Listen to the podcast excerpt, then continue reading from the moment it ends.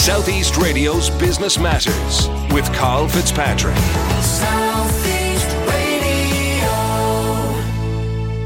Well, the Brogans are synonymous with Dublin's senior football success, but now two of them have swapped results on the pitch for generating results within organisational teams. James Brogan is the CEO of team experience platform Pep Talk, and he joins us now to discuss how both he and his cousin Bernard have joined forces to create a business that already has a presence in the US market.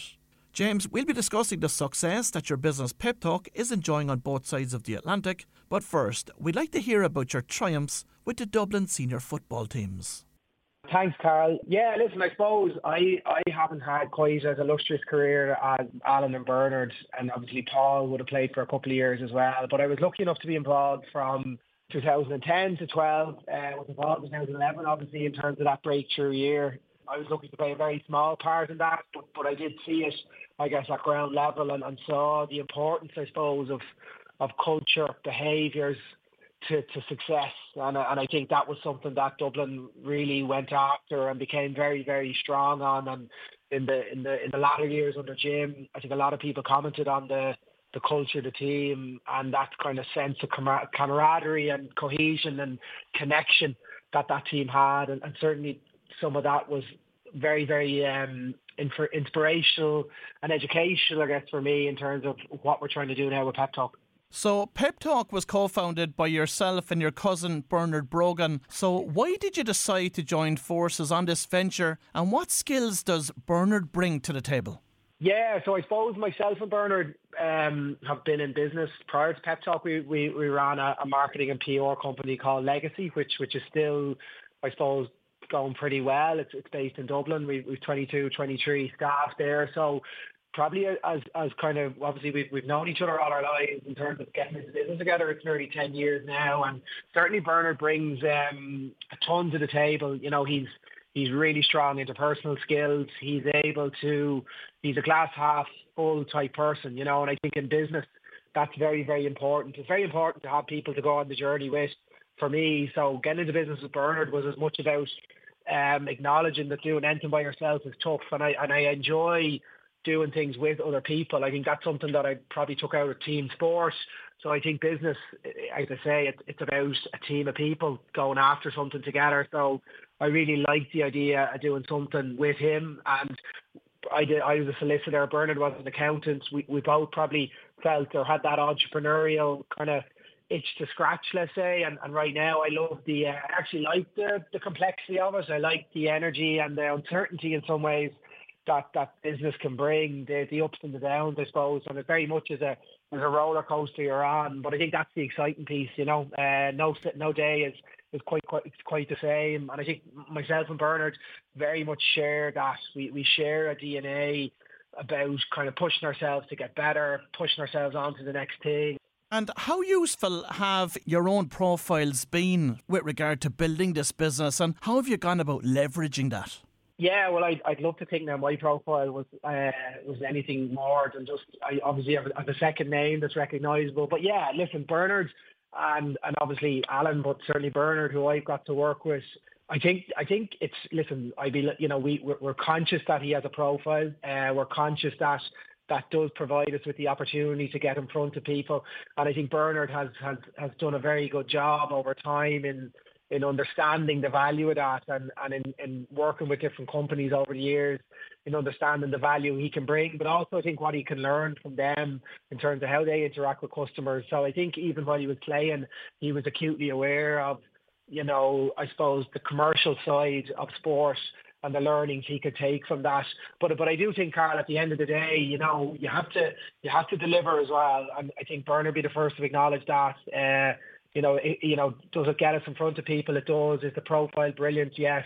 But ultimately, you have to deliver on the other side to kind of to back up what you're doing. And I think that's always been obviously the most important part for us is is delivering on on what we're doing and delivering on the commitments we're making when we're meeting people. So I, I think um, you know that's really what we want the company to stand on its own two feet in terms of what it's delivering globally, and we're lucky enough to work with big global customers like PayPal, you know, uh, Global Payments, Verizon. So at the end of the day, you know, the reason we're working with them is not necessarily because of Bernard. We're working with them because of the, the technology we've built, the great team we have in Pep Talk and what they're doing day to day. And ultimately, that's what's going to see us succeed is the, the team of people we have around us. James, provide us with an insight into Pep Talk. What services do you provide? Yeah, so I mean, the core service that Pep Talk provides is a technology product, as I say.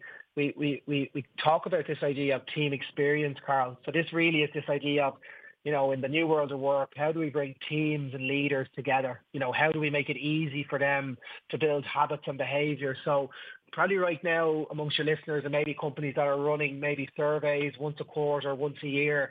But the big challenge with surveys is it's very hard to intervene. It's, it's very hard to actually act on the data. So what Pep Talk has done with our with our with our product is we really zone in on, you know, what are those experiences like from within the team. We get some feedback then, and then we quickly get into action mode, and the system for example, you know, if if the if the team is feeling a little bit disconnected, if burnout is an issue, our system will actually generate some intervention. So here's some content to consume. Here's some suggestions for your manager to go off and have a have a have a conversation potentially with the team as to why certain things are happening.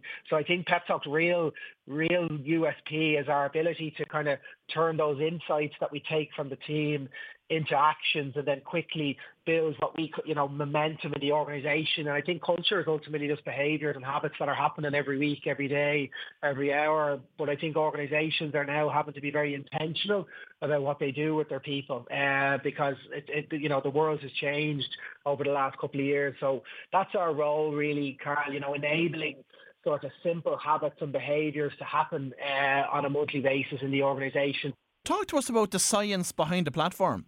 Yeah, so I suppose we've been lucky enough to work with a number of. Niall O'Carroll is our, I suppose, our lead psychologist in the company.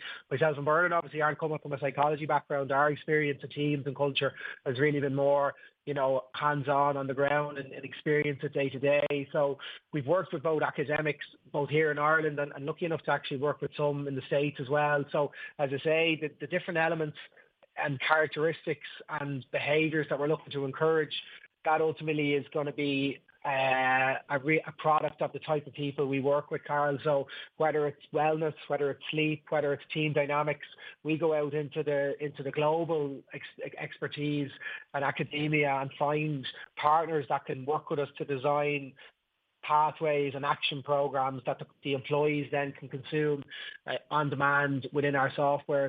James, platforms like this are expensive to build, so talk to us about how you funded the business to date. They certainly require a level of investment to get them up and away, and we were lucky enough, I suppose, in the early sta- stages uh, to get some support from some angel investors. Uh, Enterprise Ireland have also been a great backer of ours, and over the last couple of years, we've we've raised um, some money from from from here in from from in Ireland, um, from the UK and most recently we've raised three million euro from primarily from a, um, Venture Wave is the name of the company. So they're a VC that are based in Ireland, but offices also in the US.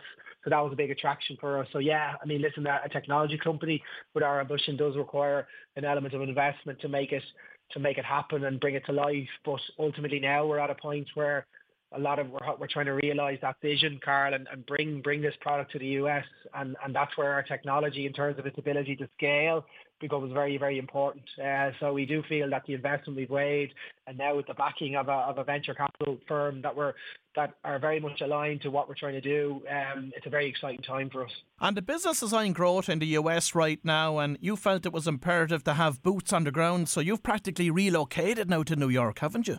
Yeah, in the process of, I think um, if there's one thing in talking to other entrepreneurs that have been on this journey in, into the US, I don't think you can, I don't think you can do it in half measures. Um, I think you need to come.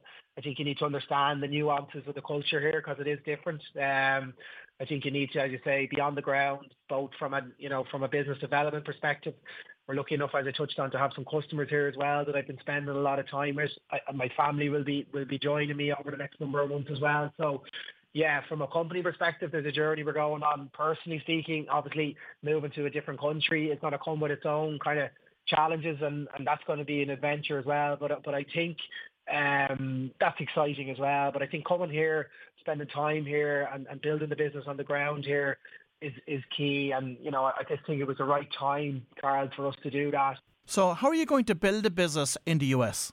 I'm probably planting the flag, and I'm the first here. But a, and then my, there's a couple of different strategies. Then, so one is expansion into existing Carl. So as I touched on, we've some existing customers here that there's room to grow into. So that's going to be the first focus. Second, then there will be, you know, our, our, our new business. And obviously, as I say, I'm kind of basing myself around the New York region. So we certainly will be focusing a lot on companies there. Uh, in terms of our hiring, we will be looking to hire. So already on the lookout for some sales, some sales um, hires on the ground here. And that's been something that, you know, has been a focus to sort of start of get into different communities and start talking to different networks about the type of, uh, you know, hiring and recruiting over here and the do's and don'ts, I suppose. So I would imagine over the next sort of 12 months, we'll be hiring, um, you know, upwards of 10 or 15 people between here and, and probably a few more at our headquarters in Dublin as well. So you do need to to to invest in a in a in a country like this to grow, but at the same time, you know, we're very keen to do that in a very focused and thoughtful way, um, and, and making sure that we're we're we're we're we're building in a in a manner that's sustainable uh, and is going to work for for everyone in the company and all the different stakeholders. James, have you considered integrating this system with a larger, let's say, workforce management system as a potential route to market?